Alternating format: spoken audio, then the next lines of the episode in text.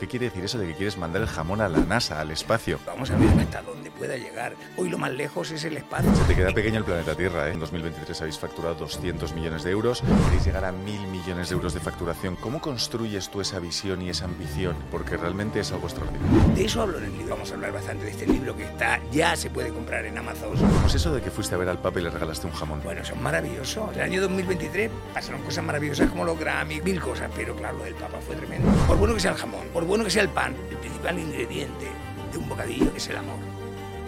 Punto. Ese jamón vale 800 euros, pero han pagado 11.000 y pico. 11.000 y pico Claro. euros por un jamón. Bueno, ¿Qué es eso de romper la muralla china? Y abrimos cuatro, cuatro locales a la vez. En China empecéis con cuatro de golpe. Yo creo que en el 2026 facturaremos 600 millones. El miedo es una puta mierda.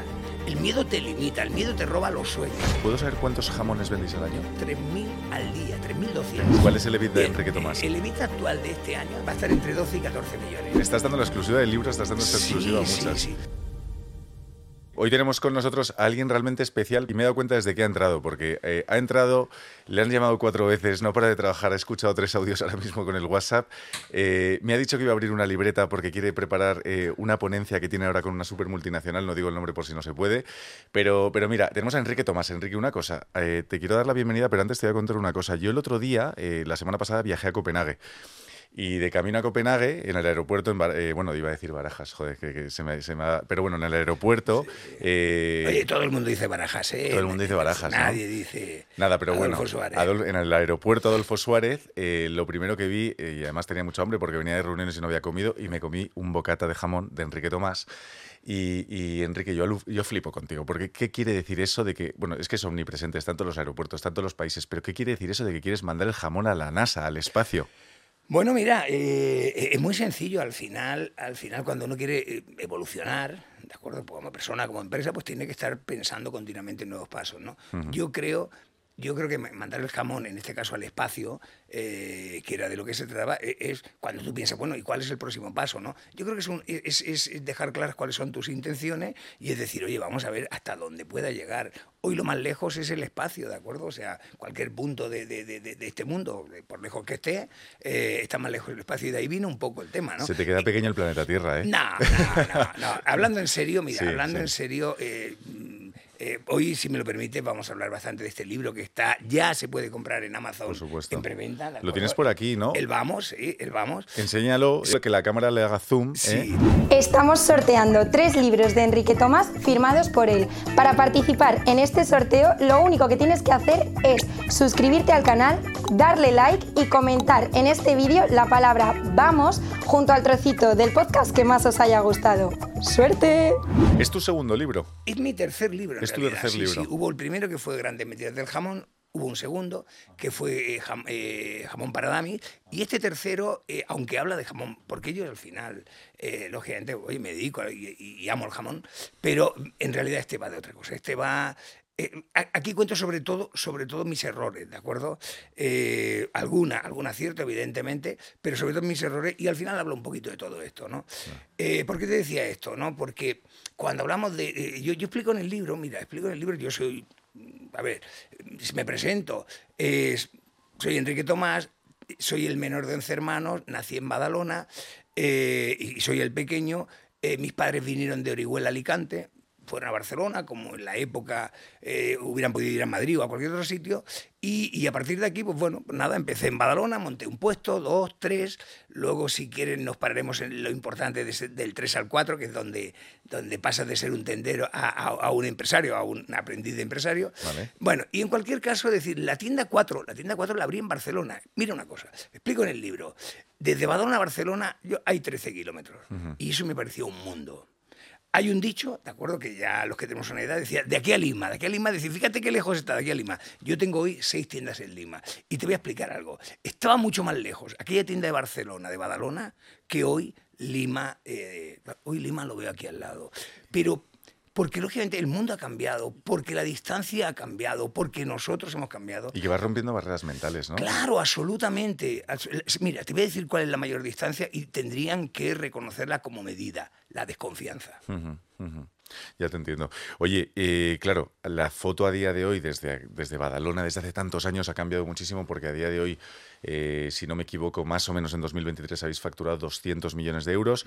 Tenéis un objetivo, y te he escuchado decir, antes me comentabas, y en el libro lo pone, que queréis llegar a mil millones de euros de facturación, creo que en 2030.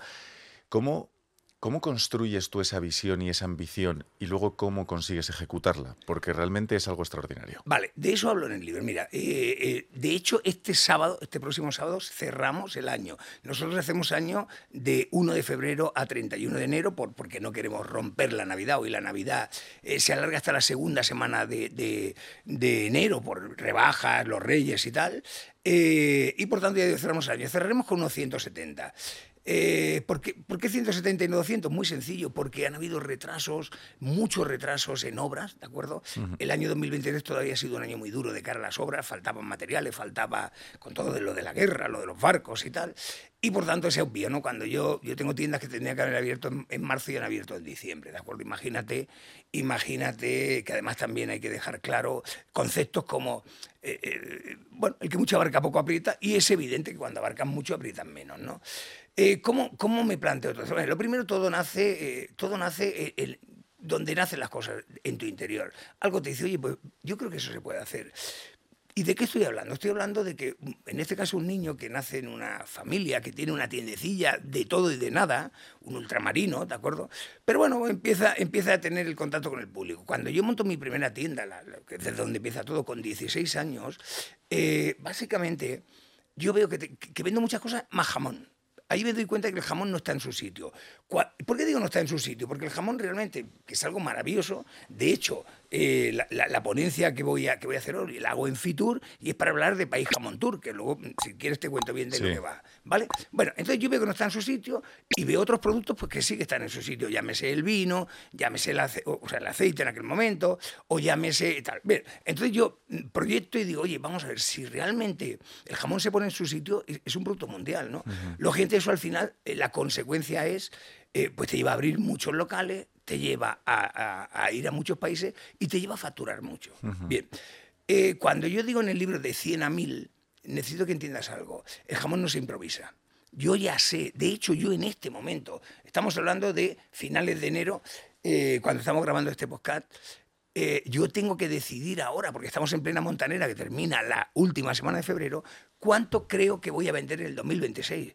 Porque los jamones que venderé en el 2026, es decir, son evidentemente de, de, en este caso... Eh, Vamos, que un error de cálculo sale muy caro. Sale muy caro. Sí que es verdad que hay un pequeño margen. Hay un pequeño margen, o sea, es decir, nosotros ya tenemos nuestras fórmulas como es lógico, entonces hay una parte que, vamos a decir, que curamos nosotros, hay otra parte que hacemos en maquila y hay otra parte que me espero a comprarla al final. O sea, por tanto, eh, yo creo que el COVID no trajo solo cosas malas, sino alguna buena y, es bastante sensato eh, hacer las cosas de, una manera ponderada, ¿de acuerdo? Claro. claro, ese 33% que suelo comprar final, pues imagínate, me da el margen. Oye, eh, ¿Cuánto creo yo que venderé? Que ya te lo puedo decir, y además es la primera vez que lo voy a decir. Yo creo que en el 2026 facturaremos 600 millones. Espectacular. exclusiva. Estás dando la exclusiva del libro, estás dando esta exclusiva a muchas. Sí, sí. Pero ¿sabes por qué? Porque es que tengo que decidirlo ahora, ¿de acuerdo? Y por ejemplo, te va a parecer una tontería, pero, eh, eh, claro, venga, por un lado los jamones, ¿vale? ¿Y cómo voy a hacer para aprenderlo? Pues sin ir más lejos, y, sé que te voy a sacar una sonrisa. Ayer, ayer, ayer cerré el acuerdo en Fitur y ayer mismo se publicó, cerré el acuerdo con los mojinos escocidos. y tú dices, te puede parecer una tontería, vamos a ver. Puro marketing. Eh, no, no, eso directamente te lleva, oye, pues a 60, a 60 conciertos que, dieron, eh, que van a dar este año, ¿de acuerdo? Con una media, de, o sea, más de medio millón de personas, y por tanto yo estoy diciendo, pues vamos a ver, ya tengo una posibilidad real de vender 200 o 300 mil bocadillos más, ¿de acuerdo? Pero claro, vamos a ver, eh, no lo puedo anunciar todavía, pero, pero bueno, eh, estamos a punto de cerrar un patrocinio maravilloso con un grupo maravilloso que, que, bueno, o sea, fíjate, pues será en tres o cuatro días que ya lleva mucho trabajo, solo estamos para, para quitar los flecos. Claro, todo eso, es decir, ¿cómo voy a vender? Bueno, pues lo siguiente, necesito primero equipo, ¿de acuerdo? En el año 2023 hemos metido de cúpula, te hablo de cúpula, 11 personas más, porque claro, tú tienes, tienes que hacer unos cimientos. En el gran equipo directivo. Claro, claro, claro. Y eso hay que hacerlo ahora, ¿eh? No te puedo. O sea, si tú, si tú estás imagínate, venga, año pasado 107 millones y quiero facturar mil, eh, yo tengo que meter el equipo, la base del equipo, el 70% del equipo, eh, cuando estoy vendiendo eh, eh, entre 100 y 200, ¿de acuerdo? Para, porque lógicamente si no, no soy capaz de construir los puentes para llegar a los 1000. Y luego habrá un 30 o un 40% del equipo que lo cogeré, lo iré cogiendo por el camino. Oye, Enrique, es que esto me parece súper curioso, porque quiero hacerte una pregunta un poco personal. Se mezcla lo personal con lo profesional. Me quiero imaginar a ti, Enrique, solo en tu casa, tranquilo, y, porque creo que hay una diferencia entre un, gran, entre un emprendedor bueno, uno grande y uno extraordinario. Y cuando tienes una visión tan ambiciosa, que esa ambición es llevada al extremo en el sentido positivo y sano, que quieres llegar al mundo, ¿cómo son tus procesos de pensamiento cuando estás solo en casa para construir esa ambición? Mira, últimamente yo leí un libro que me marcó la vida, ¿de acuerdo? Que, que, fue el libro Ilusiones, ¿no? Entonces, bueno, está, hay un personaje, empieza hablando en primera persona, eh, el, el, el, escritor, este es el que escribió Juan Salvador Gaviota, o sea, Richard Bato, ojo con el tema. Eh, el libro, si lo lees, entenderá eh, un poco mi filosofía, porque ya digo, me marcó en mi libro de cabecera. Hay un momento, hay un momento que el, escritor dice, ¿Cómo, sale una historia? Y una historia, algo se le mete dentro y hasta que no lo saca, es que no puede dormir. Bien, pues esto es exactamente lo mismo. Yo me suelo levantar a las 5 de la mañana. Tengo la oficina donde yo más trabajo, la tengo en casa. Pero hay días que a las 3 de la mañana estoy deseando, o sea, entonces me desvelo y digo, ¿pero qué, hago aquí? Me bajo abajo porque necesito, además, yo sé de escribir con bolígrafo. Vienes con, tu libreta. Con mi bit, ¿de acuerdo? Que, mirar, que está, mirar que está terminado. chicos, chicos, chicas, por favor, eh, los recursos hay que utilizarlos. Hay gente que no ha terminado un bolígrafo nunca. Eso, o sea, se habla de sostenibilidad. Bueno, y que no se necesita tampoco un Mont Blanc para construir un megaplan, con un mix se puede. No, no pero, pero fíjate que estoy mezclando un montón de conceptos. bueno, es porque mi, cabeza bulla. Lo veo. Aquí lo que estoy diciendo es, oye, vamos a ver, eh, los bolis no se pueden perder, hay que terminarlo, y tienes que terminarlos escribiendo. Siguiente tema.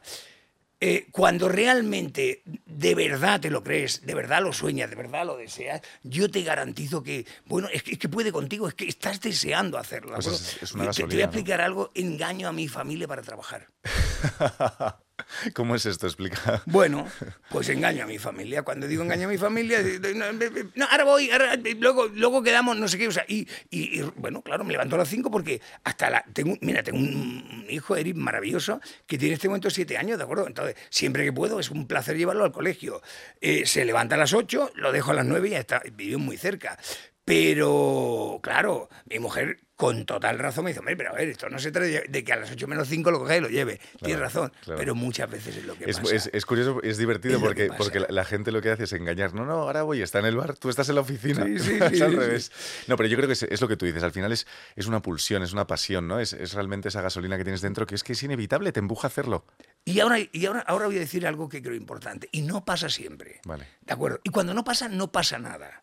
O sea, es decir, vamos a ver, la, mayor parte de mi trabajo eh, necesito estar, eh, bueno, necesito tener la, bueno, pues, la inspiración. ¿Qué pasa cuando no tengo la inspiración? Pues entonces tengo otra serie de tareas que no requieren de inspiración.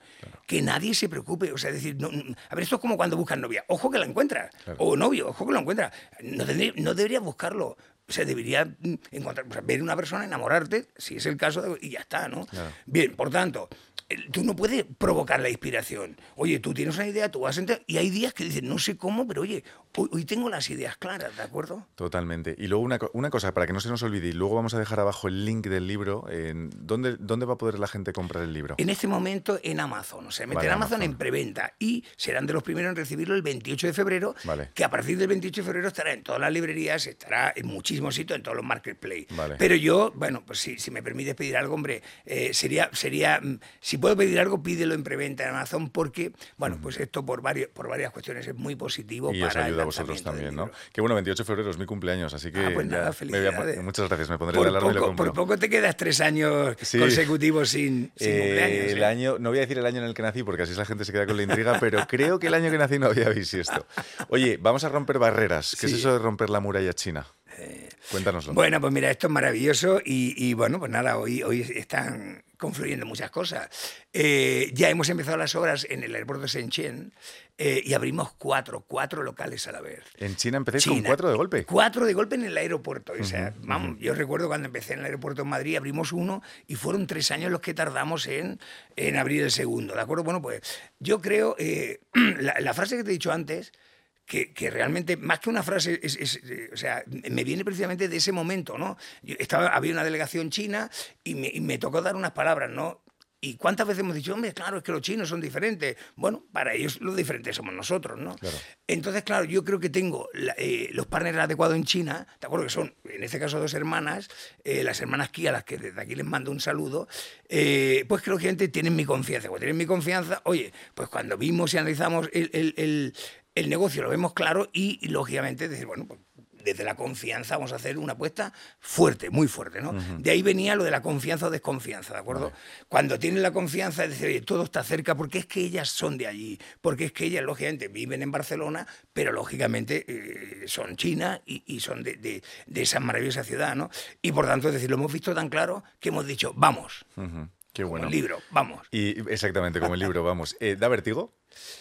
No es la palabra. Vale. Mira, hay un yo recuerdo, recuerdo que grabé una vez un anuncio a nivel nacional con el Sabadell, si, si, si alguien quiere verlo y pone en YouTube, Enrique Tomás Sabadell, o, o ponía, ponía eh, eh, bueno, era un anuncio, ya digo, era bastante potente, ¿no? Eh, por, por, lo del vértigo, ¿no? Entonces yo en aquellas, que además luego se hicieron varios anuncios pequeñitos, yo decía una frase que decía, hay un, bien, un miedo bueno y hay un miedo malo. Uh -huh. El bueno es el que te hace ser cauto y el malo es el que te paraliza. Hoy ya no digo lo mismo, no hay ningún miedo bueno. No el miedo es una puta, me lo permite, mierda. El miedo te limita, el miedo te roba los sueños. Vamos a ver. Lo que pasa es que vas a tener miedo sí o sí. Bueno, porque no hay más remedio. Vale, entonces, si el miedo va a ser el copiloto de tu vida, por favor, intenta meterlo en el maletero. Y si no, en el asiento atrás. Coño, no lo pongas al lado tuyo, Exacto. que te va a estar jodiendo la vida. Exacto. O sea, yo ahora le tengo miedo al miedo. Qué bueno, me encanta. O sea, el miedo es malísimo, el miedo te limita. Por tanto, vértigo, vamos a ver, hombre, no, no, soy un insensato, aunque termino el libro diciendo, hombre, yo ya sé que soy, que, que lógicamente hay un punto que tengo un, un, punto de decir, bueno, de decir, si te digo, no, no, estoy bien. Ese punto, pero un punto controlado, ¿de acuerdo? Claro. Pero el vértigo, mira lo que te da vértigo. Lo que te da vértigo es cuando tú sabes que no. Claro. Claro. Tú sabes que no, si sabes que no, oye, no, no, no por favor, lo intento a, a todo el que me quiere escuchar. Si luchas por tus sueños, no vas a tener vértigo. Pero si realmente, o sea, si alguien te dice, tírate, tírate, tírate, es tu sueño, no es el tuyo. Claro. Y claro, entonces sí que te viene el vértigo. Pero si tú decides tirarte, recuerdo una vez, mira, eh, mi hijo eh, Albertino y 31 años, tendría 13 o 14, nos vamos a por aventura y claro, nos montamos en el Dragon Khan. Nos llevamos a montar. Y yo veo que tiene duda y le digo, cariño, hemos venido aquí a disfrutar. O sea, no tiene ninguna necesidad de tirarte.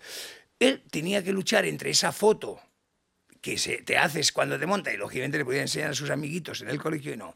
Pero la lucha fue suya. Claro. Yo le dije, mira, cariño, no solo hemos venido aquí a disfrutar, sino pagamos por, por estar aquí. Entonces no tiene sentido que sufra. ¿Se subió? Me, se subió, pero la decisión la tomó él. Hay que amordazar, eso que tú dices, hay que, el miedo está, hay que amordazarle eh, esposarle y meterle en el maletero. Absolutamente. Me ha encantado absolutamente, eso. absolutamente. Y, y, calladito y estate ahí, pero siempre está, siempre está. Es, mira, tenemos una, nosotros tenemos una comunidad de emprendedores que se llama Habitat y hablamos con muchos emprendedores y todos, todos, bueno, todos lo que tú has dicho. Entonces, tienen que entender porque, bueno, me da miedo y si, ¿qué dicen mis amigos? No sé qué. Vamos a ver, esto está ahí, supéralo, supéralo.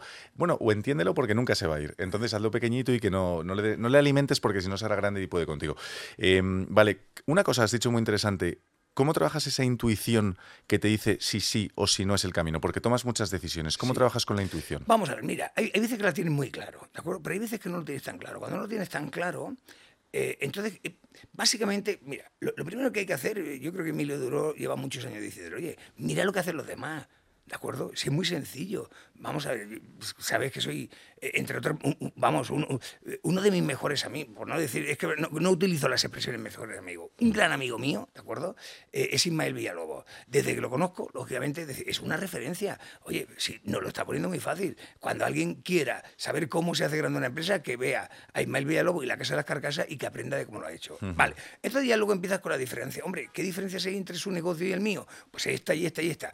Y verás que hay diferencias que van, vamos a decir, a favor de su modelo de negocio, pero hay diferencias que van a favor de mi modelo de negocio, ¿de acuerdo? Que se puede estudiar, ¿no? Es muy sencillo, a él es más fácil, por ejemplo, hacer el picking y mandarlo, y él como amigo me lo dice muchas veces, pero claro, la gente no se compra seis carcasas, sin embargo, mm, yo te digo que hay gente que cuando hay un retraso en, en el aeropuerto se comen seis bocadillos. Se Bueno, seis bocadillos, ¿no? a- a- yo- oye, yo tengo unas ventajas por, por vender alimentación Claro. y él tiene unas ventajas por vender no alimentación. ¿de acuerdo? Bien, Claro. por tanto, aprendamos de los que tal. Venga, me, me preguntabas por la intuición. La intuición a veces es clara, pero a veces, tío, es caro cruz. Ya. Es caro cruz. Vamos a ver. Si tú tienes que tomar una decisión el miércoles y hoy el lunes, oye, si la inspiración, tómala hoy. Pero si no, espérate, tío, que te quedan dos días, que te puede venir en cualquier momento.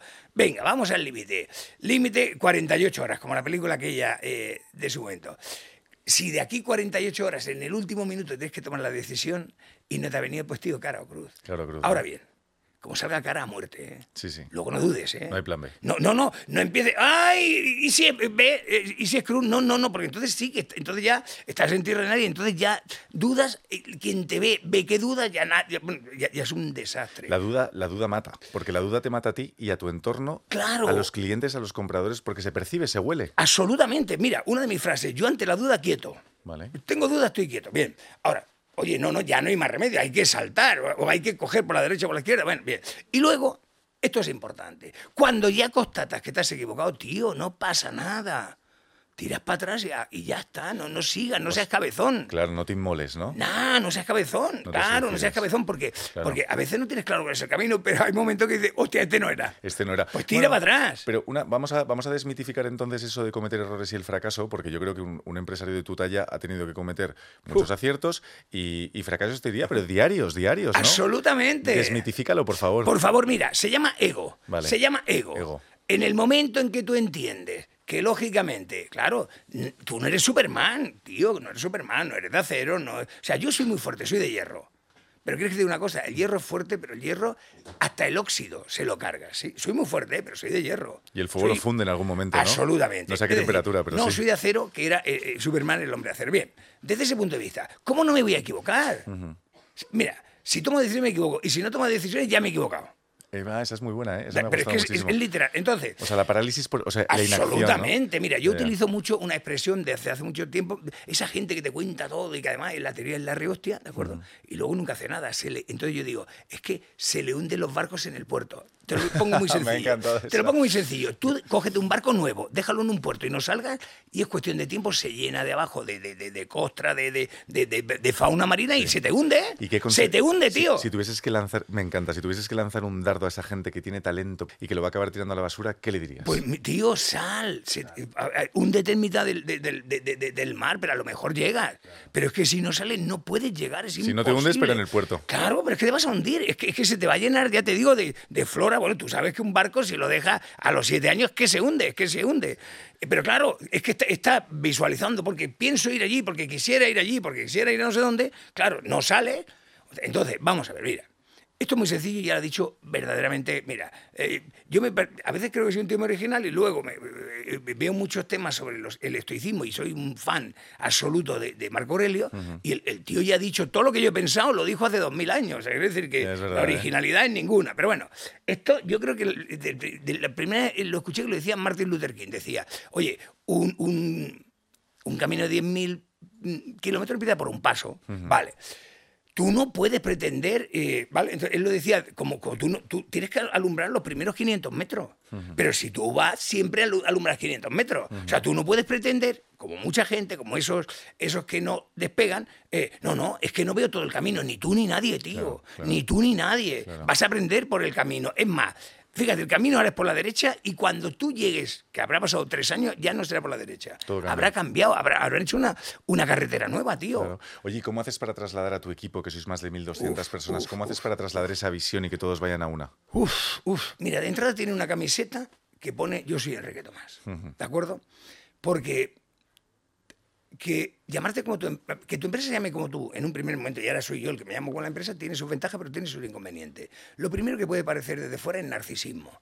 Oye, mira, tío, cuando tú tienes una tienda, no te preguntas cómo se llama. Este no es tu problema, se llama como tú. Hay que vender. Eh, Pescadería La Pepi. Claro. ¿Sí? Venga. Eh, o sea, como decía Buenafuente, la mayor franquicia del mundo es el Bar Pepe. Claro. Tú sabes la de Bar Pepe que había en su momento, bueno, era, era tremendo, ríete de McDonald's. ¿Pero por qué? Porque el Pepe decía, coño, el bar del Pepe. Claro. Bien. Por tanto, hay un momento en que eh, vamos creciendo, claro, esto se llama Tomás. Yo digo, ojo, ojo que eh, yo necesito que todo el mundo se sienta identificado y que lo sienta aparte. Cuando yo le digo, que todo el mundo se ponga esa camiseta. Eh, yo le digo, mira, a la gente le importa un cojón si, si, si, si Enrique Tomás existe o no. Para él, Enrique Tomás eres tú. ¿De acuerdo? O sea, tiene un porqué que le pusiera este, este, nombre y se lo volvería a poner, pero lógicamente quiere, o sea, va a tener una experiencia contigo. O sea, por tanto, vamos a ver, por bueno que sea el jamón, por bueno que sea el pan, por bueno que sea todo, el principal ingrediente de un café, el principal ingrediente, escucha, ¿eh? de un bocadillo es el amor. Punto. Pero si tú, si tú ahora crees que estoy siendo demagogo, te lo voy a explicar bien. Yo soy del año 66, tengo hoy 57 años. En mi época, la mayoría de los niños, bueno, a ver, y, su bocadillo era de foie gras, que era baratito, pero estaba hecho con amor. No había ni, ni un trocito del pan que no estuviera bien restregado el, el, el, foie gras. Hoy, cuando tú vas a un sitio maravilloso, te ponen algo maravilloso, pero te lo ponen, ¿sabes? Te hacen un bocadillo que eh, aquí hay pan solo, aquí hay un montón, una mortera de lo que sea. Ahí se nota la falta de amor. Por tanto, cuando a ti te ponen un café, y ya no te cuento en el aeropuerto, manchado, que se ha manchado por fuera el vaso, o incluso una copa de vino, tú fíjate, te la tomas a disgusto. o sea, te la tomas a disgusto, pero espérate, encima te pueden manchar. Y como piensas que te manches, te vas a manchar. Bien, yo les digo, oye, ponerle amor. No hace falta que seas barista, no hace falta que seas eh, sommelier. Ten puntería, entiende que la persona que lo está tomando, oye, se lo tiene que tomar relajado, es que te estresa. ¿Tú no estás tomando nunca un café, un cortado, un café con leche que está mojado por el lado? O sea, te están provocando un estrés. Bien, por tanto, eso es amor. Eh, insisto, lógicamente luego que el café sea bueno, que el sitio sea muy bonito, que la decoración, todo lo que quieras. Bien, por tanto, ¿cómo y, cómo, y termino la pregunta?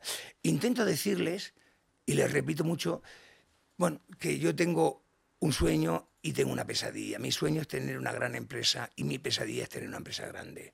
Yo no quiero tener una empresa grande, yo me paro. Si, ¿Pero te refieres a la pesadez mastodónica de la estructura? Me, refiero que cuando una empresa hace grande pierde toda la personalidad, nadie entiende nada, no saben ni a qué se dedican. Yo de vez en cuando hay, hago reuniones y le digo, mira, ven, sé cómo te llamas porque lo pone aquí, sé lo que cuesta, pero no sé quién eres y no sé qué haces. Claro. ¿Me lo puedes explicar? Pero desde de, del cariño, ¿eh? Sí, sí, sí. ¿Vale? Le, digo, porque claro, además hay mucha gente que confunde lo que cobra con lo que cuesta. ¿De acuerdo? Entonces, claro, hay gente que gana 1.500 euros y vale, perfecto, pero tú cuestas 32.000 euros a la empresa. Bueno, es que es el doble, coste de empresa el doble que lo de Entonces, mira, cuestas 32.000 euros, ¿de acuerdo? Te llama Juanito López, ¿de acuerdo? Vale, ¿qué haces en la empresa? ¿Y quién eres tú? Bien, cuando yo contrataba, yo solo hago dos preguntas cuando contrato, que sigo contratando. Uno, ¿cuál es tu sueño? ¿Qué es lo que pretendes de verdad? Dos, ¿y qué estás dispuesto a hacer por conseguirlo? Que básicamente, oye, mira, yo quiero ganar un millón al año, pero estoy dispuesto a empezar ganando 100.000 al año. Es sencillo. Venga, entonces, una vez que se proyecta dónde quieres llegar, y, yo digo, vale, pues aquí lo puedes conseguir, vale, pero ¿qué estás dispuesto a hacer? Oye, pues estoy dispuesto pues, durante un primer periodo a sembrar. El que no siembra no recoge. Mira, esta es de esa frase, ya me estoy haciendo un abuelo de cebolleta, de esa frase... Todavía no, Enrique. Que son maravillosas. Mira una cosa, y esto, esto tendría que entenderlo todo el mundo. Si no siembras, no recoges. Punto. Solo hay una excepción y es en la Biblia. ¿Vale? Hay agua, tú vas para allá. Yo, yo soy bastante eh, espiritual y tengo un, O sea, por tanto, que nadie entienda esto como un ataque a la Biblia. Pero conceptualmente, conceptualmente solo en la Biblia, oye, el agua se convierte en vino y, y, de la noche a la mañana los panes y los peces. Por tanto, concepto, si no siempre no recoges, pero no siempre, no siempre que siembras recoges.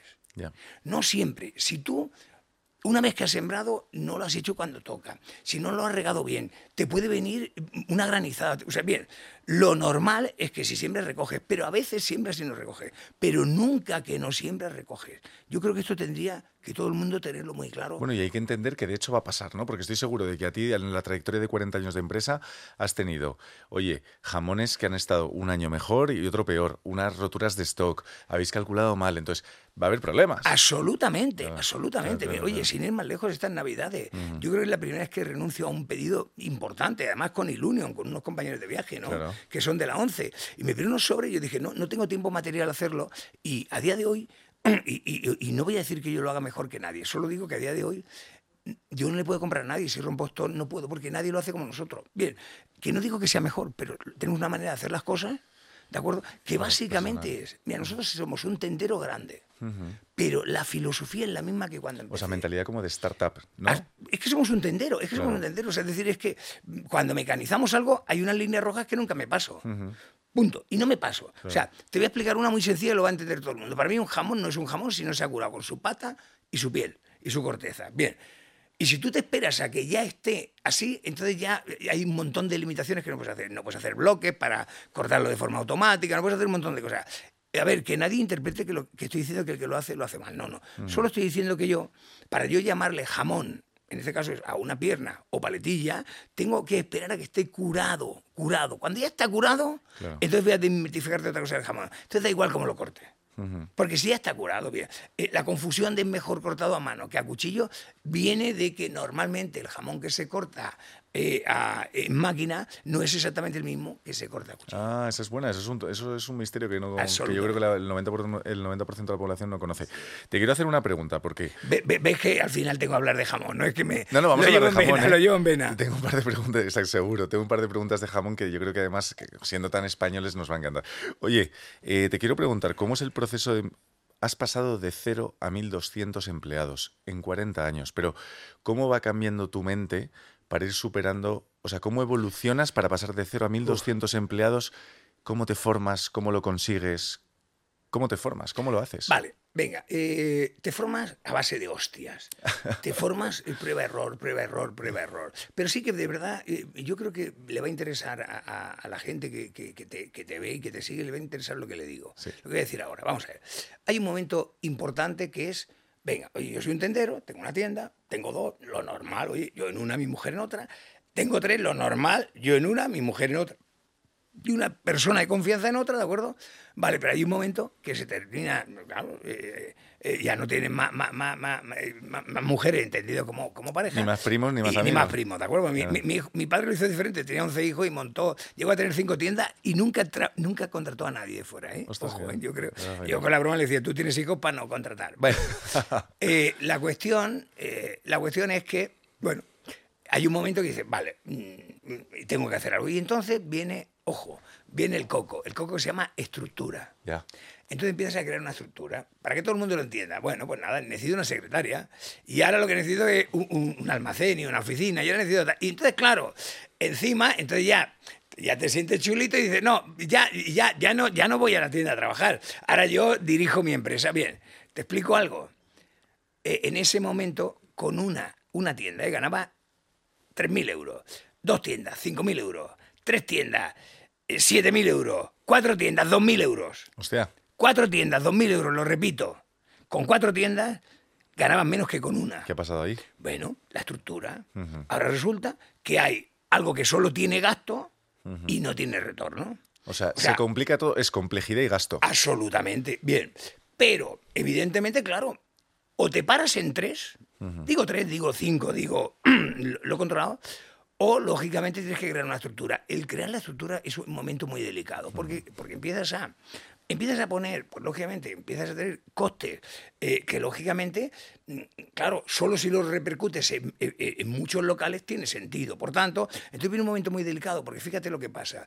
Dice, vale, si yo el coste de esta oficina, si yo el coste de este, de este alquiler, de, esta eh, secretaria o de esta, o de esta furgoneta, que es lo habitual, claro, yo ahora lo estoy repercutiendo en, tres tiendas. Lo que tengo que hacer es abrir 15 tiendas. Claro, y entonces viene por pues, lo normal. Yo te, te hablo de mi caso, pero que es el más habitual. Abro la cuarta y es regulín, aquella que te decía antes de, de, Barcelona, y abro la quinta y me pego una hostia del copón. Como un piano. Claro, ¿por qué? Porque tengo prisa en crecer. Porque como la estructura me come, pues digo, nada, tengo que alimentar la estructura. Y, y entonces lo que hago es, abro una tienda y va fatal. En mi caso, en mi caso, además, claro, ahora que todo el mundo me dice que soy un crack, ¿cómo voy a cerrar la tienda?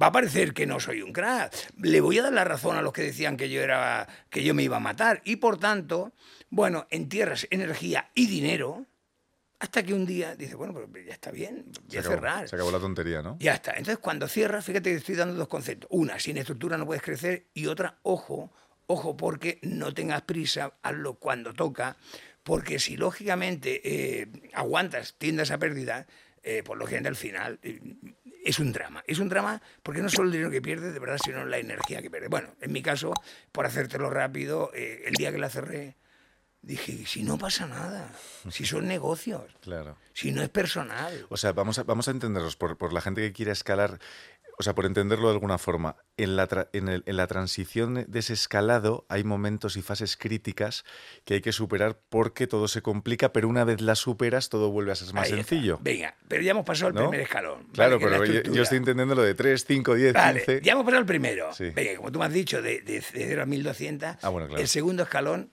eh, mi amigo José Elías dice que está en, en 200 personas, yo creo que, que está por ahí. Vale, A partir de 200 personas ya no puedes conocer a todo el mundo. vale, Y ese es otro momento. vale. ¿Cómo voy a contratar a alguien o cómo voy a.? O sea, va a ser otro el que contrate. Yo hasta ahora los conocía a todos. Oye, tenía la intuición, o sea, me ha gustado, mira, me ha gustado su manera de, de cómo tal. Oye, le he hecho la entrevista, no sé qué, pero claro, ya no puedo. A partir de aquí, eh, te empiezas a plantear que no hay 200 días hábiles, ¿de acuerdo? Y si quisiera comer una vez al año con cada uno, ya no me da. Claro. Ese momento es otro momento clave Con 200 personas. con 200. Piensa, ¿cuántos días eh, de, de lunes a domingo? En- O sea, de lunes a, a- a viernes, pues lógicamente no podría, no te daría para... Digo para comer, ¿eh? imagínate qué cosa más sencilla que es comer con un empleado tuyo una vez al año. Ya no puedes. No puedes. Ese momento es muy duro, porque claro, dice, oye, es que, es que no sé quién es. Entonces, entonces viene otro momento, un momento muy complicado que es el mayor problema de todo, ¿de acuerdo? Entonces tienes que delegar. Delegar a unos niveles de importantes, ¿de acuerdo? Hasta aquí has delegado, pero aquí ya tienes que empezar a delegar, por ejemplo, eh, quién contrata y tal. Aquí entonces pueden pasar, lo digo como es, desde que esa persona abuse de su poder y sobre todo lo más habitual, que esa persona diga, hostia, ha entrado un tío buenísimo, lo tapo que me va a quitar el, el- el puesto. Yo lo denomino idiota, no como, hay muchos idiotas, no como insulto, sino como, eh, bueno, pues co- como definición. El idiota es el que se tira tierra encima de la mesa. Si tú tapas el talento, lo que te va a pasar es que te vas a quedar toda la vida donde estás. Claro, rodéate de estrellas y brillarás. ¿no? Absolutamente. Es decir, entonces, pero claro, ¿qué pasa? Les entran los miedos, dicen, no, no, yo tengo la llave, yo no paso la llave, así soy imprescindible. Tú eres un idiota y no te has enterado todavía porque vas a, a- vas a ser portero el resto de tu vida. Eh, oye, con todo mi respeto para los porteros, ¿eh? sí, se ha pero estaba hablando de portero de, de- de- porque tengo la llave, ¿de acuerdo? No, hombre, entonces ese es otro momento delicado cuando tú tienes que llegar a esos, a esos puestos intermedios y decir, oye, por vuestro propio bien, no tapéis el talento. Algo muy habitual, seguramente muchos de los que me están- nos están escuchando ahora mismo eh, estarán visualizando que en, en este momento o en algún otro momento su, vamos a decir que su superior eh, lo único que ha hecho es- ha sido intentar tapar o adueñarse de sus ideas, ¿de acuerdo? En vez de ponerlas en valor. Y una pregunta, cuando sois 200, ¿tú con cuántas personas hablas? Realmente para tomar decisiones. Cuan- mira, hasta, hasta, hasta, hasta 200 yo te diría que casi hablaba con todos, de una forma o de otra, ¿de acuerdo? Y podía tener un equipo, no sé, tres, cuatro, cinco personas de confianza. Sí. Eh, hoy con 1200 estoy pasando ese proceso. Yo, mira, he hecho una cosa que recomiendo a todo el mundo. He quitado 2700 contactos de mi teléfono. ¿Los has quitado? Sí. Eh, si no tengo el teléfono, no lo cojo. Hago una foto, se lo paso a, a mi asistente y le llama.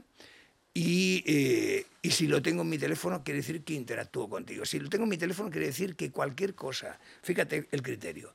Si te tengo en mi teléfono, es cualquier cosa que yo quiera mandar, la, la mando a todos sin ningún tipo de problema.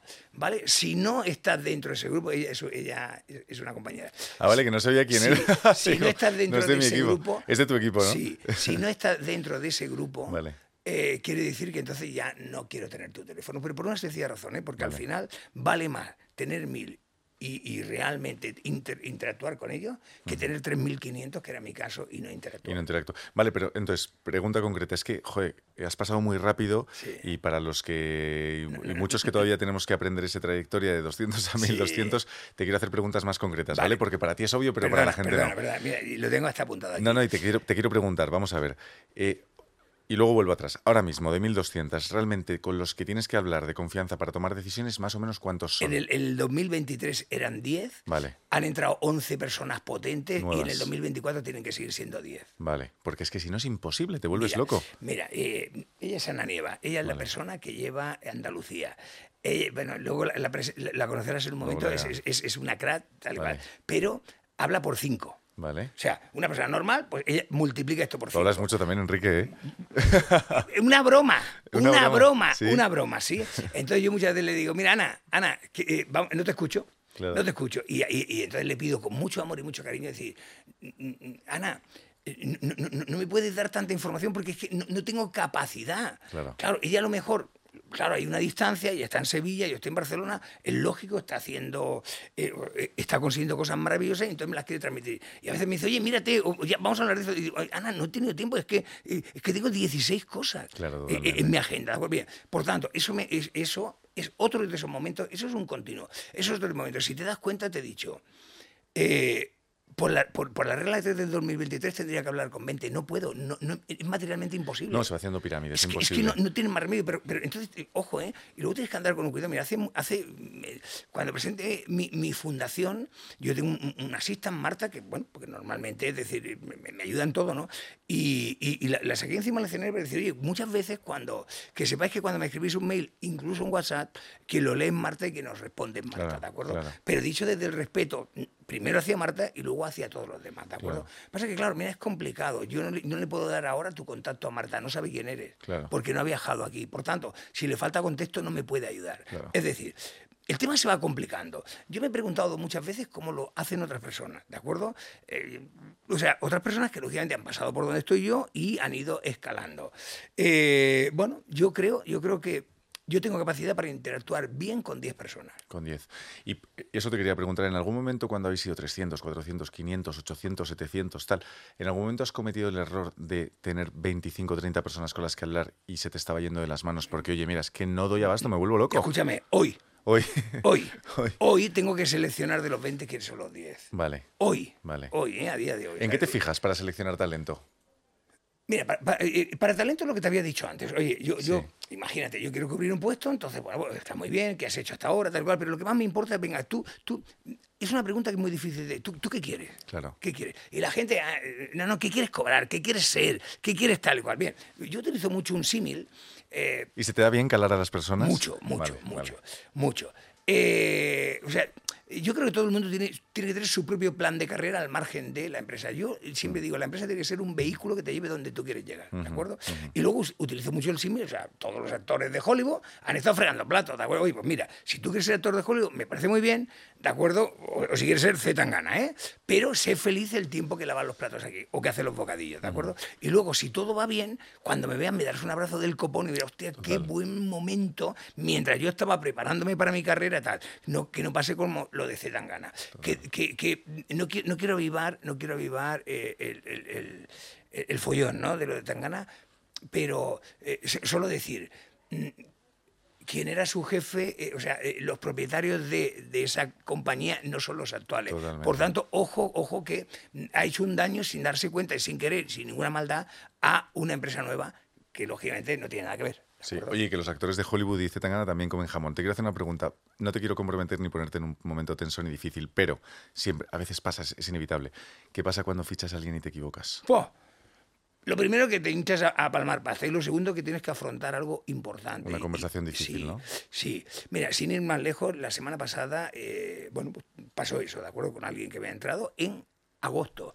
Ahora ya no me doy más de seis meses. Seis meses es el límite. Claro. Yo a los seis meses quiero ver, sí. quiero tenerlo claro. Sí. Y además es que es malo para los dos. O sea, es, es, muy que... malo. Pero mira, fíjate, lo afronto así, lo afronto sí. así. Mira, lo afronto y dice, tú eres demasiado joven para no estar en tu sitio. Pero mira, la gente que trabaja conmigo, y esto pasó la semana pasada eh, con el equipo de marketing, le dije, oye, mira, tío, quiero que sepas dos cosas. La primera es que si no me caes bien, te despediré.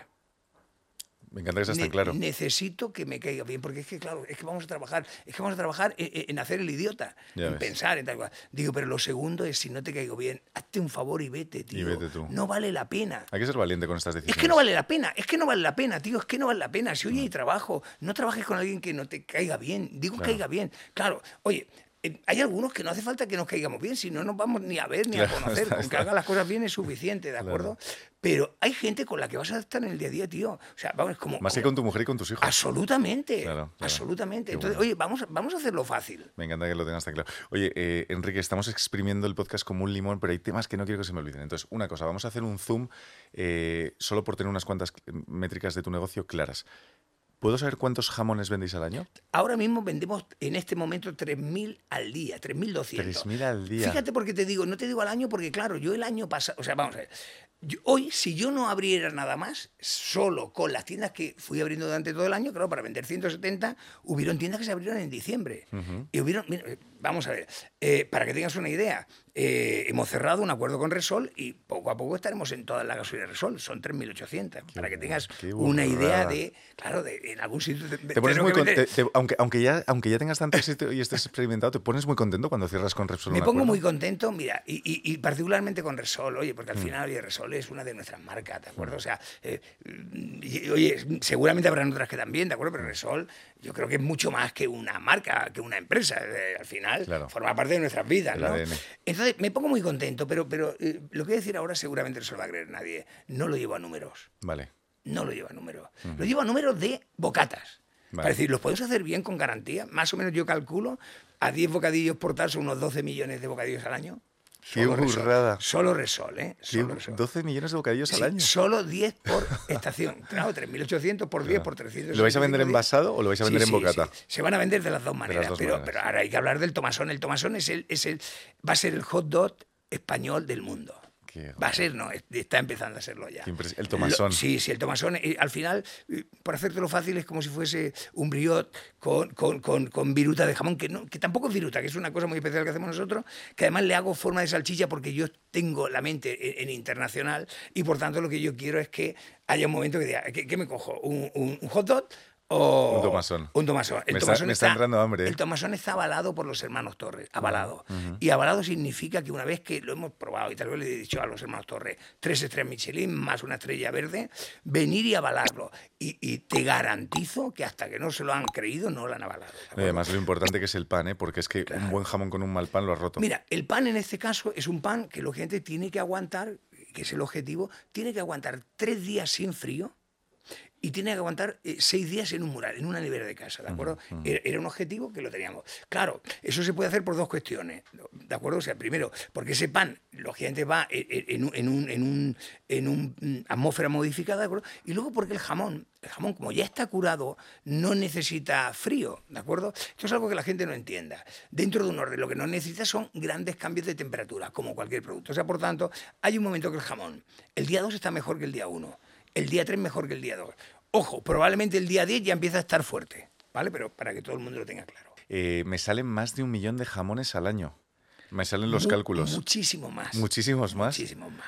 ¿Puedes dar el dato? Yo, yo le llamo, mira, yo le llamo, no, es que yo te puedo decir los que vendí el año pasado, pero Ah, no vale. que voy a vender Claro, este claro, no año. los que vas a vender este año. Estamos en una eh, continua evolución. En una continua yo te puedo decir que mi preocupación ahora mismo es encontrar rápidamente la nave logística que necesito para poder afrontar todo eso. Todo y he puesto fecha límite 1 de julio. 1 de julio. O sea, y estamos trabajando como locos. Esta mañana estaba leyendo un mail de mi hijo haciendo un equipo de trabajo para el estudio, porque claro, ade- además no, no es sencillo. Eh, ¿Qué hago ahora? Si este año voy a vender 300, ¿ya monto la estructura para los 1000? ¿O, o la hago para 300? Para 300 no, que me dura un año. Pues mira, la voy a hacer para 600. Pero tampoco, o sea, tampoco puedo coger ahora toda la estructura, todos los metros, lo, que decía antes. O sea, tú no puedes fichar a Messi o a Ronaldo, me da igual, si no tiene, está clasificado para la Champions. Totalmente. Porque es que no... es que no- no- Y, se, locos. y se- y se complica. No voy a entrar en, en- en números que son confidenciales vuestros y tampoco, pero más o menos. o No, eh, pero no, no, pero me refiero a Te tema- puedo dar hasta el Evita porque se va, vamos, se va a publicar en breve. ¿de ¿Cuál es el- cuál es el Evita de Bien, Enrique Tomás? eh, eh, el Evita actual de este año, ¿de acuerdo? Va, va a estar entre 12 y 14 millones. Te vuelvo a repetir que, que eh, cerramos el año en, en- cerramos el año ahora en ¿vale? esta semana. O sea, son EBITDAs de más o menos un 7-8%, teniendo en cuenta que invertís en crecimiento. Claro, absolutamente. Claro. Y que arriesgamos mucho, mucho en mucho, mucho en mucho, ¿de acuerdo? Es decir, vamos a ver, el, objetivo de la empresa al final es tener una Evita de un 10. ¿Vale? El piensas- objetivo final cuando lleguéis a mil millones. Bueno, probablemente espero que sea un poquito antes, ¿de acuerdo? Vale, vale. Pero ten en cuenta que las grandes cadenas de distribución, llámese Mercadona, llámese tal, eh, en la alimentación estamos hablando de evitas del 2%. Sí, ¿eh? Para dos- que- 2,5 margen No, por operativo. eso digo, eso para que todo el mundo se sitúe. Sí, ¿de sí. De hecho, Mercadona factura 24.000 millones y tiene 700 millones de, de Absolut- bueno, sí. eh, todo el mundo tiene que entender que la alimentación tiene una cosa muy buena, que es que es necesaria, y tiene una cosa muy mala, que hay tanta competencia que no hay margen. Oye, ¿cómo te gusta la competición?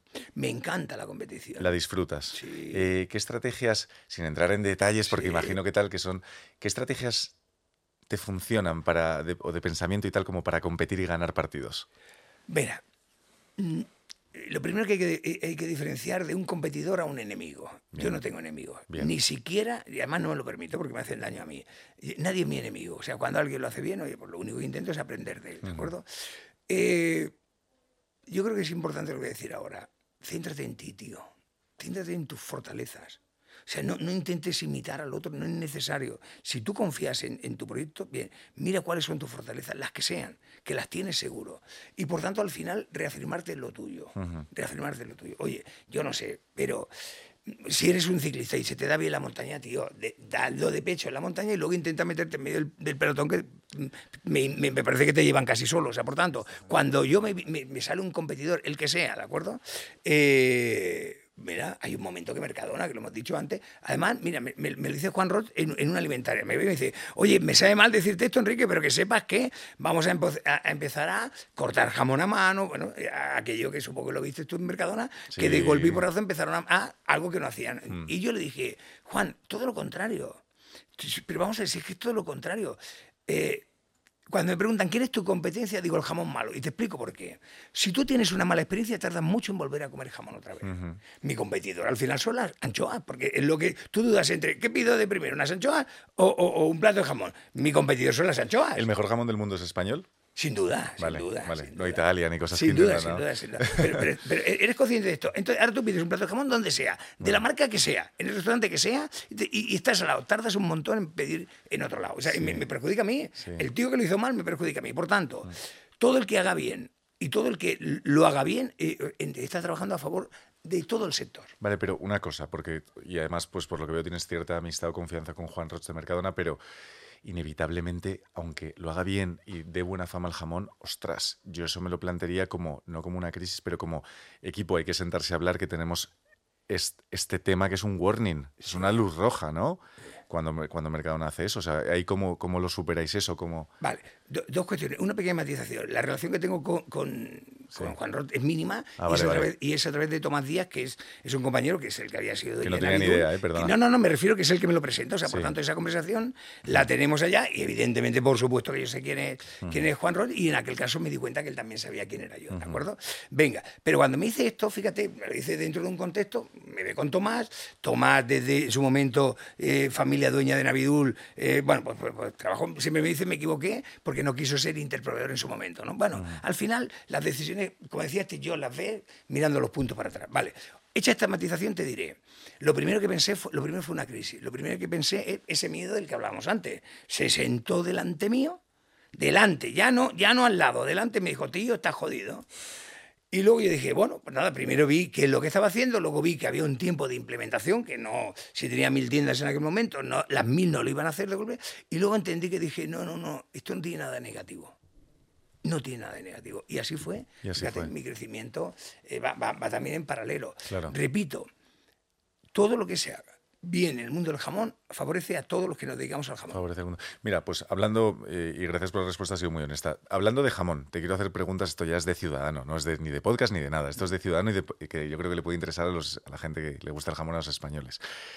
¿Qué diferencia hay entre un buen jamón y un mal jamón? ¿Tú cómo lo ves? ¿Qué percibes? ¿En qué te fijas? Bueno, vamos a ver, eh, fíjate que has puesto dos extremos que me lo ponen muy fácil, ¿de acuerdo? O sea, entre un jamón bueno y uno muy bueno eh, es más difícil que entre un buen jamón y un mal jamón. bueno, eh, si quieres decir los Un mal jamón, mira, al final un mal jamón es un jamón que lógicamente o no esté bien curado o esté fuerte de sal, ¿de acuerdo? Por regla general, oye, la materia prima suele ser buena siempre, ¿de acuerdo?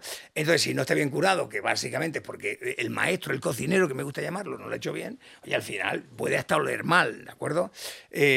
o puede, mm, vamos, tener estar malo, conceptualmente, ¿de acuerdo? Eh, lo más habitual en un jamón, lo más habitual es o que esté salado, que lógicamente ha sido por un exceso de celo. Digo celo.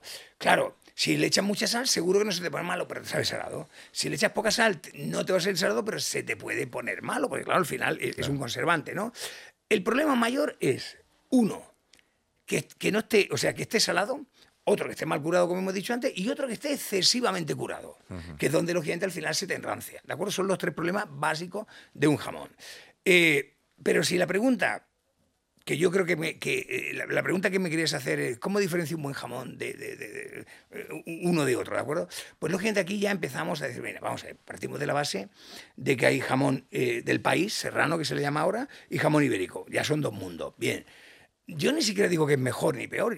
Un buen jamón del Teruel eh, no, es ibérico y está muy bueno. Pero, a ver, por regla general es más caro y, oye, además a la gente le gusta más un jamón ibérico. Venga, cuando llegamos al jamón ibérico, que es la raza, luego hay otra, otra, otra, otra gran diferencia. Ibérico de bellota o, o no. Venga, ¿qué es ibérico de bellota? Que evidentemente ha, eh, ha estado en libertad, ha comido bellota y ha engordado el 50% de su peso comiendo bellotas, por tanto, ya hay una gran diferencia. Uno, es, es- la son- los dos son la misma raza, pero uno se ha alimentado durante una parte de su vida de una forma y de otra, ¿vale? Entonces, si nos vamos ya al, al sumo, que yo creo que es la pregunta. Venga, un, un jamón ibérico de bellota, bien. Entonces, yo viéndolo por fuera ya noto, lógicamente, eh, bueno, pues si realmente eh, ha comido eh, más bellota o menos y si está en su punto de curación. Y eso se ve por fuera, ¿vale? Con la arruga de la grasa, para que me entiendan, ¿vale? La grasa tan importante, que lógicamente es otro conservante junto con la sal, es necesaria, pero esa es la grasa de fuera. Ahora vamos a cuando abrimos el jamón, que es mucho más fácil. La grasa la tiene que tener en el medio. O sea, no sé si eres de- del Atlético de Madrid o de Bilbao, pero, pero tiene que ser del Atlético. El jamón tiene que ser del Atlético. Vale. Tiene que ser rayado. Vale. No puede ser ni rojo ni negro, rayado. Eso indica que, eh, que, bueno, que es de, de buena raza y por regla general que ha infiltrado, es decir, ha, hecho deporte e infiltrado, ¿de acuerdo? Vale. Y luego ya, por último, si cortándolo, si cuando tú lo estás cortando a temperatura natural tira aceite, oye, cómpralo entero. Ese es el mejor. Eso, es la- eso, fíjate, lo que está haciendo es que esa bellota que comió en su momento, por regla general hace cuatro años, Claro. lógicamente le ha dado un alto leico y básicamente te está dando un aceite natural. Vale. Sin trampas, a temperatura ambiente. Ambiente. ¿Vale? Si tú le pones calor, te va a dar, te va a sudar. Claro. Pero es Eso es como, la sauna, pero eso es la como si tú te metes en una sauna, ¿eh? No, no, no, no vale ese sudor. Eso es trampa. pero- y vale, y de- porque vosotros dentro de Enrique Tomás tenéis un portfolio de muchas referencias. ¿Sabes cuántas son en total? No, son muchas. Son muchas. Para mí demasiadas. ¿eh? Bueno, tenéis muchas referencias, tenéis también lomo, tenéis embutidos y tal. Para ti, de, de todo el jamón que tenéis vosotros en vuestro catálogo, Sí. ¿cuál es tu favorito? Mi favorito, mira, el que yo consumo en casa es no jamón. Vale. eh, bellota 50%. Bien, no estoy diciendo que sea el mejor, solo digo que es el que yo eh, consumo. Ayer me llama un amigo y me dice, oye, quiero el mejor, quiero tener un regalo con, con- con lo típico, un abogado que no me ha querido cobrar, ¿de acuerdo? Y quiero tener un detallazo. Y me dice, el que le diste al Papa. Vale, al Papa yo le di eh, un glamuros, porque un glamuros ya es mucho más que un jamón, es un concepto, para que lo entienda. Para hacer un glamuros necesitas como 100 jamones de los mejores. Entre 100, a lo mejor de 30, ¿vale? Y de esos 30, como muchos son dos o tres sobre de cada uno. Bien, ¿por qué no es? ¿Qué es glamuros? Glamuros, eh, de los mejores jamones, ¿de acuerdo? Cuando ya lo sabréis, salen maravillosos, una pequeña parte que es justo cuando recién lo empiezas y tiene, wow, tiene este, la maza recién empezada. Por tanto, fíjate, y eso nace porque yo tenía eh, y, y, claro, Glamuros que hace 12 años que está. Mira, precisamente ayer vi a, a- a- me acordé porque lo presentamos en el Palace de Barcelona hace 12 años. Bien. Y yo le, le ponía una etiqueta, pero entonces me daba cuenta que yo decía, claro, yo decía, este es el mejor jamón del mundo, vale. Pero claro, luego yo decía, esto tiene fallo, porque yo estoy diciéndole a alguien, es el mejor jamón del mundo y a lo mejor la parte que coge es de la parte de atrás. Por entonces, la parte de atrás del mejor jamón del mundo no deja de ser la parte de atrás. Claro. Bien, cuando tú a alguien le dices el mejor jamón del mundo, oye, cada trozo que se meta en el paladar tiene que ser el mejor del mundo. Y eso es glamuros. Eso es glamuros. Bien, eh, para tu información, no puedes comprar glamuros si no te haces socio. Vale. Para hacerte, no te puedes hacer socio si no vienes a una cata. Cuando vienes a una cata, ¿de acuerdo? Eh, que, que o te voy a invitar yo, te va a invitar algún, a- algún socio glamuros, eh, entonces entiende lo que es glamuros. Entonces te puedes hacer socio y no tienes ni que pagar cuota ni que comprar. Pero no puedes comprar un glamuros si no entiendes lo que es. Y te lo explico rápidamente por qué. Estoy cansado de vender el mejor jamón del mundo y que no tenga trascendencia. ¿Por qué? Porque por regla general se vende en los aeropuertos para muchas veces chino, muchas veces ruso, que como ven que es el más caro, se lo llevan y no pasa nada. Pero una cosa, Enrique, ¿cuánto puede costar el jamón más caro del mundo? A ver, ¿cuánto puede costar o cuánto puede valer? Lo que tú me digas. Venga, costar hay uno que además eh, vale 12.000 y pico de euros que se ha hecho en Japón. ¿sí? Ese jamón no vale, no vale. Buenísimo, yo compro muchísimos de esos. De acuerdo a mi amigo Julio Revilla, que son de Sierra Mayor, eso, eh, Recorguine. Ese jamón vale 800 euros. Wow. Pero han pagado 11.000 y pico. 11.000 y pico Claro. euros por un jamón. Bueno, eh, una subasta en Japón Claro, y ya está. claro. Un jamón bueno vale mil euros. Mil euros. Bueno, me refiero mm, requete bueno. Espectacular, ¿no? Espectacular. Lo mejor, lo demás, ya, hombre, si le pones un diamante, pues súmale el precio del diamante. bueno, claro, eso ya no deja de ser un jamón. Oye, mira, para que sea un jamón tiene que ser una serie de circunstancias Claro. y eso vale lo que vale. Claro. Y lo demás son milongas. Oye, ¿de qué- lo- ¿cómo es eso de que fuiste a ver al Papa y le regalaste un jamón? Bueno, son maravillosos. Son Cuéntame. maravillosos. Bueno, eso fue en el año 2023. Pasaron cosas maravillosas como los Grammy, como mil cosas, pero claro, lo del Papa fue tremendo. Pues mira, nada, eh, nos reunimos un día y, y- y- y una serie de gente, Pasión Vega, Cristina Cubero, eh, Sor Lucía, y decidimos hacer, bueno, pues un evento solidario. En ese momento, Sor Lucía, que piensa en pequeño como ves, dice, ¿por qué no lo hacemos en la Sagrada Familia? Digo, venga, va, que te has fumado. y sí, digo, pues mira, pues nada, espérate que hablo con el Papa y tal. Y habla con el Papa efectivamente y le dice, oye, mira, ¿qué te parece que queremos hacer un, eh, un concierto solidario para ayudar a, a, bueno, a Ucrania, ¿no? En este caso, un hospital de campaña. Pues no me expliques cómo, me veo en el Vaticano haciendo la rueda de prensa y con el Papa, una hora y diez minutos en su comedor, más cerca de lo que estamos tú y yo ahora mismo, ¿de acuerdo? Una hora y media, o sea, una hora y diez minutos hablando con el hombre más poderoso del mundo, de verdad. Qué barbaridad. Qué bestia, qué bestia, ¿de acuerdo? Pero ¿y cómo fue? un Cuéntanos al- hombre- algún detalle, no sé. Bueno, te puedo contar eh, las dos cosas que más me impresionaron. La primera es que éramos seis personas en la comitiva y habló con los seis. Y hablar significa que te preguntaba, te escuchaba y te respondía sobre lo que le habías preguntado. O sea, por tanto, con una cabeza súper centrada. La segunda fue su sentido del humor. Empieza, eso es viral, luego, luego si te parece te lo paso. Claro. Empieza entrando y, y preguntándole todo, eh, eh, Sor Lucía, que son amigos, ¿cómo está el padre? Dice, muy bien. Y, y él dice, ¿y cómo está la monja follonera? ¿De acuerdo? O sea, tiene un sentido del humor enorme y me lo demostró durante la hora y diez minutos que estuvimos. Hay un momento que yo le pregunto, padre, ¿ese sentido del humor? Me porque claro, y además lo entendí, es que claro, entendí que es que si no, la gente va a explicarle dramas Claro. todo el rato. Todo el rato. Sí, todo el rato. Mm, eh, eh, cuando nos vamos, eh, eh, eh, Lucía le da un libro que se llama Conspiración en el Vaticano y dice, ¿conspiración aquí? Con una ironía maravillosa. Bueno, todo esto es decir, yo le digo, padre, ese sentido del humor dice, mira, cada día eh, le rezo a la oración de, a Santo Tomás Aquino, que es para que me mantenga el sentido del humor. O sea, que te llevas El sentido del humor que tiene es tremendo y evidentemente de- de- vamos, demuestra la inteligencia que tiene. Qué necesario es la vaselina de la vida, ¿no? Bueno, eh, ya digo, a mí me impresionó. Yo tuve la suerte de conocer a Juan Pablo II en el año 2002. La diferencia es que aquello fue un pasamanos. Allí, bueno, pues me hizo una foto, lo vi. Ojo, ojo, ¿eh? Ojo que Juan Pablo II tenía una luz, vamos. Claro. Eh, pero lo del Papa Francisco ha sido maravilloso. ¿Sientes una energía especial en esos momentos? guau, guau, uf, uf. Y ahora voy a ir de nuevo. Eh, eh, a ver, el éxito, el éxito ha sido tremendo. Por favor, cualquiera que me esté escuchando, que se meta eh, en YouTube y ponga Misa Criolla Enrique Tomás, ya le sale. O incluso en televisión española, en Univisión que salió. Eh, es tremendo. A día de hoy seguimos recaudando. A día de hoy, porque bueno, pusieron un, un, un Bizun y tal, y no se vale recaudar. Fue un momento maravilloso, pero mira, Pasión Vega que lo bordó y David Bisbal. Bisbal. Justo te iba a preguntar por Bisbal, Mira, porque además de ser un buen amigo tuyo, creo, es embajador de marca. Sí, pero mira una cosa, por la noche me mandó un mensaje Bisbal, eh, que solo te voy a decir una cosa, eh, él, él me daba las gracias, me decía, gracias por haberme vi- mm, hecho vivir esta experiencia, ¿de acuerdo? Porque él entendió que no era un concierto más, ¿de acuerdo? Era una cosa muy especial, ¿de acuerdo? Y, y- y yo creo que, mira, fue, fue tan maravilloso lo de la Sagrada Familia, y el momento cumbre fue cuando eh, heridos, gente que le han matado a, a sus familiares, gente sin brazos y tal, subieron, eh, estaban en el mejor sitio, que era donde les tocaba estar, subieron al altar, hablaron y explicaron y se sintieron respetados, queridos y tal. Bueno, todas las guerras son un desastre, todas. Todas. Eh, haría lo mismo por la gente de Rusia, o sea, yo creo que hay que diferenciar los ciudadanos de los mandatarios, ¿de acuerdo? No sé de política suficiente como para saber quién es el culpable o no, solo sé lo- que en la guerra el que gana pierde, imagínate que le pierde. 100%. ¿De acuerdo? Por tanto, por favor. Es un horror, es una pena, la verdad. Por favor. Oye, bueno, eh, cambiando un poco de tema, porque la verdad es que ese es un tema eh, muy triste. Pero bueno, oye, mira, quiero que dejemos, porque se nos echa el tiempo encima y sé que te tienes otra reunión y te vas a tener que ir urgente. Entonces, quiero que hagamos una mini píldora de marketing o- tradicional o digital, porque tú también tienes un e-commerce, hacéis mucho marketing, acciones disruptivas. ¿Qué cosas de marketing habéis hecho que, bajo tu punto de vista, hayan funcionado fantásticamente bien? Bueno, lo que hemos hecho en los Grammy ha sido eh, tremendo. ¿Qué, ha- qué hemos hecho en, lo- en los Grammy? Es decir, hemos sido sponsor de todos los eventos oficiales Grammy. Además, hemos sido sponsor de todos los conciertos que hizo Universal en, en la Plaza de España. ¿De acuerdo? Que hizo eh, siete. Fueron cinco días Grammy, siete sponsors, ¿sí? Eh, pero es que luego también fuimos sponsor de la fiesta final Sony. Pero lo más importante es que dijimos, vale, y además hicimos cinco días donde nosotros hicimos nuestra propia fiesta en una casa maravillosa en Bella Sombra, que era donde vivía eh, Curro Romero, ¿de acuerdo? Eh, la acción de marketing, donde lógicamente Ana eh, fue, vamos, actriz principal.